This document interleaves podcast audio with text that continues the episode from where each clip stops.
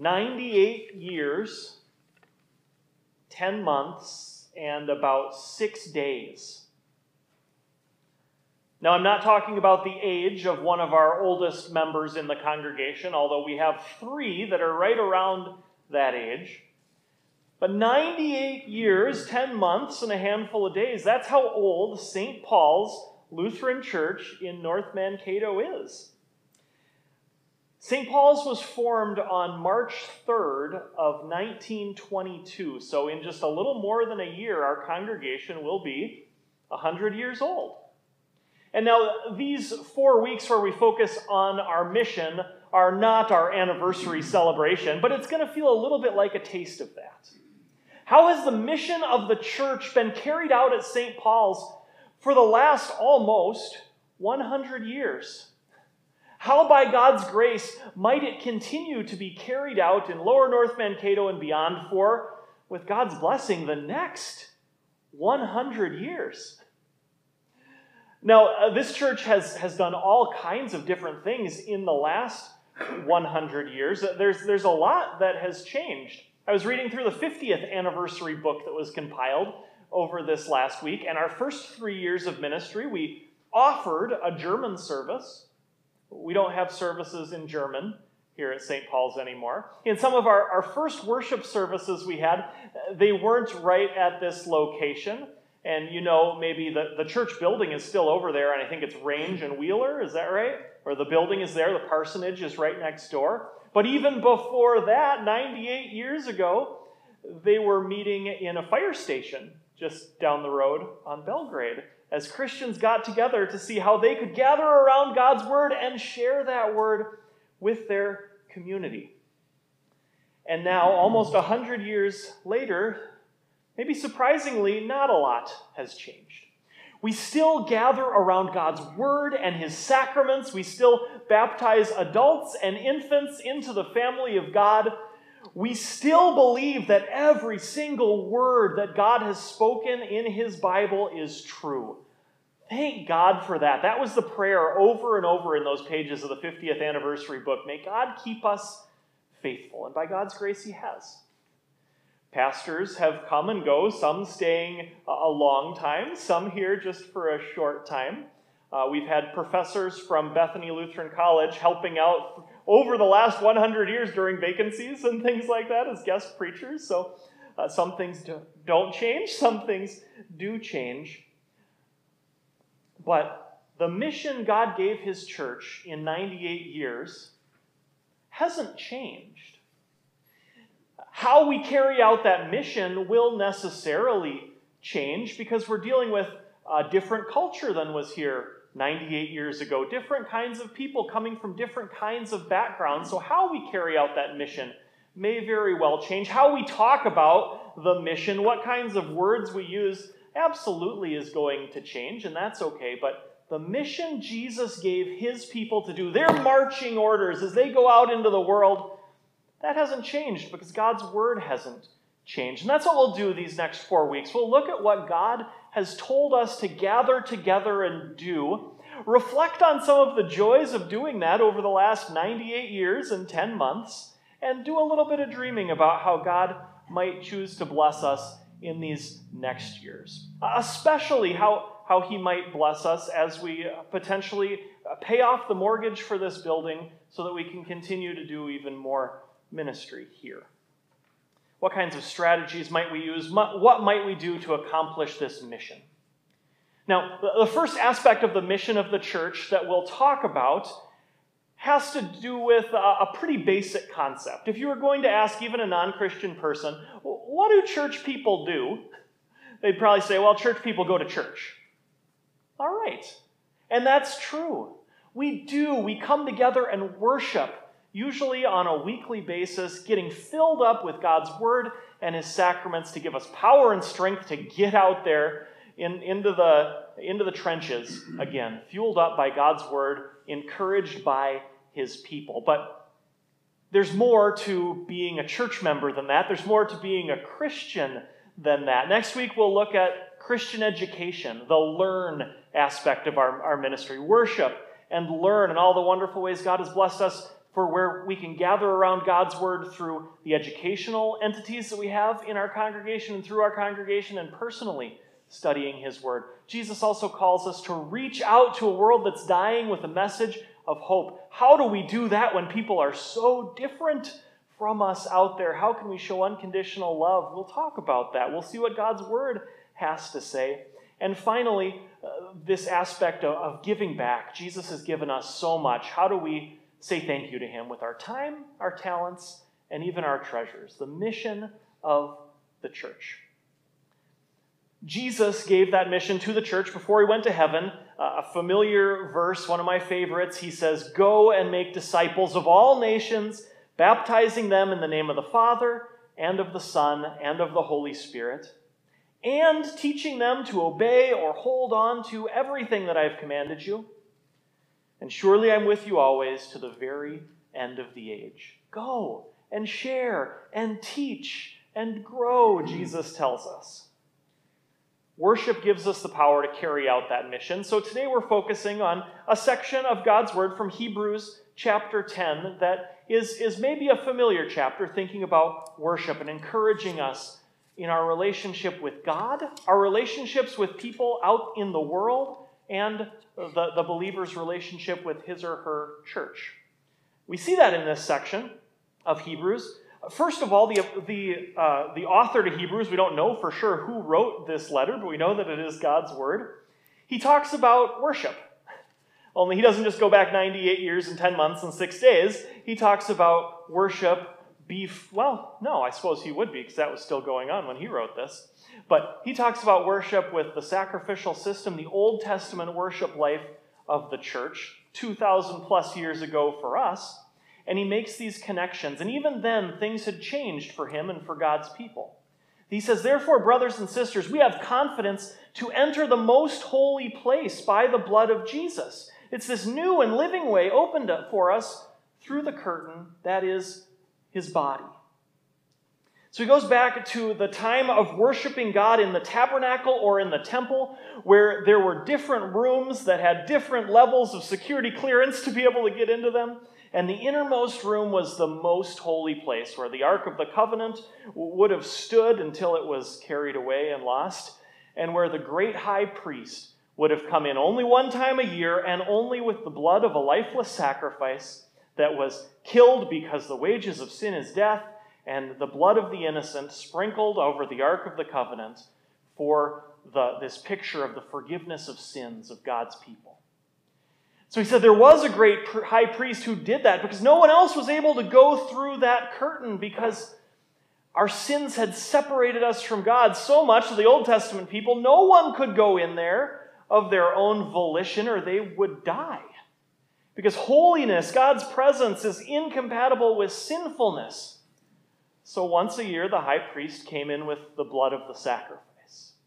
And that continued for, for years and years and years until the one sacrifice came, until the perfect sacrifice came, until the great high priest came to offer a greater sacrifice than the blood of bulls and goats to totally open up what worship is and how it works. No longer is it just one person who can come in one time a year, but Jesus symbolically entered the most holy place with his own blood when he died as a sacrifice on the cross when he took every one of our sins to the cross and bled and died for them and covered every sin. And now the writer of the Hebrews says, here's what this worship is like now. Now, instead of fear to be in God's presence, we have confidence to enter the most holy place because the blood of Jesus has already entered.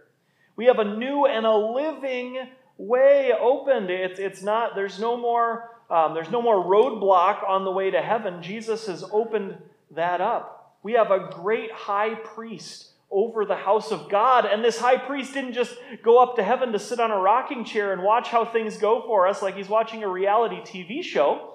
Instead, this great high priest actively watches over us, hearing our prayers and bringing them to God along with the Holy Spirit, mediating for us as, as we sin. He says, No, I've paid for that sin. I died for that sin. I've brought my, my blood. I've been sacrificed for each of those sins already? Our great high priest is there for us, so now we can draw near to God. As we worship, we think about the believer's relationship with God. And we know that through Jesus, it is a good relationship. It's a relationship that is forgiven, holy, and blameless in His sight. We see that through baptism, through the Lord's Supper, where once again we have His blood shed for us, given for us, for our forgiveness. So let us draw near to God with this full assurance that faith brings, because our hearts have been sprinkled. We've been cleansed of a guilty conscience, and our bodies are washed with pure water. Another reference that makes me think of baptism. Bodies washed with the pure water and word to show that we are members of God's family and we can come to Him with confidence. So then there's another relationship here the relationship between believers and the world. Paul, in, or not Paul, but the, the writer of the Hebrews encourages us let us hold unswervingly to the hope we profess. For he who promised is faithful. Hold on to the hope that Jesus gives us. And one way we do that is by gathering together in worship by studying God's word, by sharing that word. As we're in contact with his word and his promise and his sacraments, it helps us hold on without swerving as much.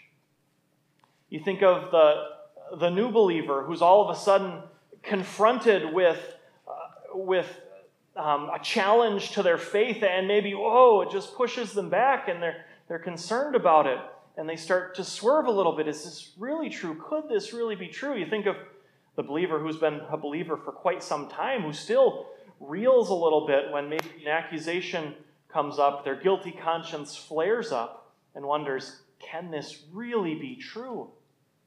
The writer of the Hebrews tells us hold on, keep meeting together so that you don't have to swerve back and forth as much. That's what the Christian life is. There's going to be some swerving, there's going to be ups and downs, like the new teenage driver. Maybe some, some of you have taught your teenagers to drive already. And in the beginning, maybe a little bit of swerving, but over time, less and more confidence.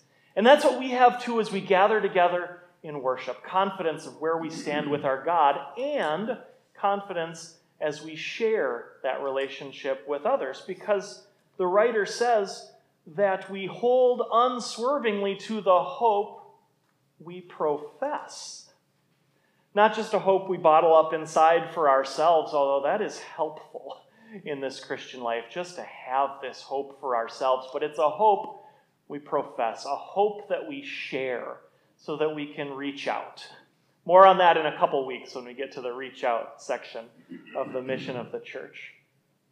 And then finally, this encouragement, this relationship between the believer and the church, this encouragement to stay connected to God's word and God's people.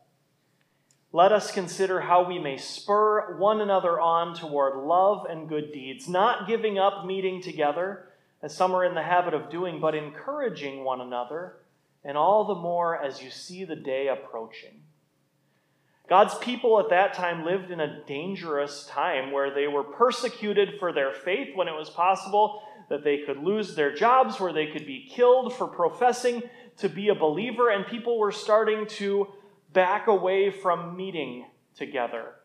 And the writer to the Hebrews says, Do not do that. Don't put the word of God down. Don't stop gathering with one another. Don't stop worshiping. If you would keep on reading here in Hebrews chapter 10, verse 26 and following, just one of the, the most frightening pronouncements of law comes up. It, it says, Jesus is the only sacrifice for sin. And if you lose hold of that sacrifice, if you don't want that sacrifice for sin, there's no other sacrifice. The only thing to expect at that point is burning fire. So we don't want to let go of what we have. And there's no reason we need to let go of what we have. We have the high priest who has washed us and made us pure and made us part of his family so that we can proclaim his word to each other and to others. That's what we do, encouraging one another. This word for encouraging one another is a word that also gets used in the New Testament for the work of the Holy Spirit. Standing by our side, building us up when we're down, helping us when we need, when we need the things that only He can give. When we're weak, when we're sorrowing, when we're tempted. And, brothers and sisters in Christ, that's what we can do for each other too. Uh, we're in a, a, really strange time in our life right now where, where for some it's very difficult, for some it's impo- impossible to, at this moment, be able to gather together and stand right next to the side of another person. But we're getting closer. And the encouragement from the writer to the Hebrews is don't get into a habit of staying away from God's people. Uh, now, at this time, we may have to be watching online for a time, but don't let, don't let that become the norm forever. As soon as we can, let's get back together. And it's so such a joy being able to see you and worship here with you. Worship, sometimes we may think of that as, as the, the praises that we sing, the words that we speak, the prayers that we bring to God, and that's true. That's part of worship. But worship, especially, and we see it on a day like the baptism of our Lord, worship is primarily God coming down and serving us, fueling us up, building us up with his forgiveness proclaimed in the absolution at the beginning of a service, in his forgiveness tasted and seen in the supper, in his forgiveness felt in the washing with water and the word of baptism. We gather together because God comes to us. And then we respond with thanksgiving. We profess that hope and pray to Him. And so we gather together, and so we reach out to other friends and other congregation members to encourage them to stay connected to God and His Word in one way or another. I saw, I think it was a Facebook meme or something like that in the last week or so, giving an illustration of how good it is for believers to be gathered together, encouraging each other. And it was about a pastor going to the house of a man who hadn't been in worship for a long time. And the story goes that he came and knocked on the door, and the man opened the door and saw his pastor and immediately realized, oh, okay, it's that lecture, it's that talk. All right, well, come on in. And the pastor comes in and doesn't really say anything. And they go into the living room together, and he has a wood burning fire with, with a bunch of logs on it going there, and sits down, takes off his coat, and they just sit in silence for a time. Until eventually the pastor gets up and takes the, the tongs next to the fire and goes and grabs one of the logs of wood and takes it and moves it to the side off by itself in the ashes away from the rest of the burning fire, and then sits back down they just sit there in silence for a while longer until eventually that one log starts to fizzle out and stops burning. And there it sits, all by itself, cold. And then the pastor gets up again and goes back to the fireplace and picks up that one log and puts it right back with the others, and almost immediately it fans into flame and starts burning again, and then he picks up his coat and makes his way to the door. At which point the, the man goes over and opens the door for him and says, Thank you, Pastor. I understand. I'll see you in church this weekend. Would it go like that? I, I don't know, but. Uh, But if I don't see you here for a long time and I don't know that you're staying connected online, I hope that I can knock on your door and you'll have me and you'll we'll be able to sit in the living room together and and if you don't have the fireplace going, then we'll just talk about it and it'll be okay because we love each other and we love God's word and we want to be together. Because when we're together, gathered around the word, we encourage each other and fan that, that gift of faith into flames to prepare us for the mission that God has called us to do. God wants us to worship, and I'm confident that we'll be able to continue worshiping and we'll get more and more back to normal soon. Uh, for 98 years, God has allowed us to worship here in this area together, and with God's blessings, we'd like to worship for another 100 years to prepare ourselves for the next 100 years of ministry together. What'll that look like? Are we going to be singing the same songs? I have a feeling some of them we will. Will we be singing some different songs? Probably. Will we be using all the same Bible translations? Maybe, maybe not. Probably not. Will we be rooted in God's Word and always going back to the original languages? I hope so. The prayer over those 50 years in the anniversary book was always keep us true to your Word, faithful with your Word and sacraments, and that will always be our prayer here at St. Paul's too. Lutherans gathering together around the means of grace, rejoicing in that sacrifice for sins, infants, children, and adults being baptized with water and the word for forgiveness, confirmed members gathering together around the wafer and the wine for strength and forgiveness. We gather every week so that we can get recharged, so that we can get energized to get out there and carry out Christ's mission. For the next week, for the next year, and if God wills it, for the next 100 years. Amen.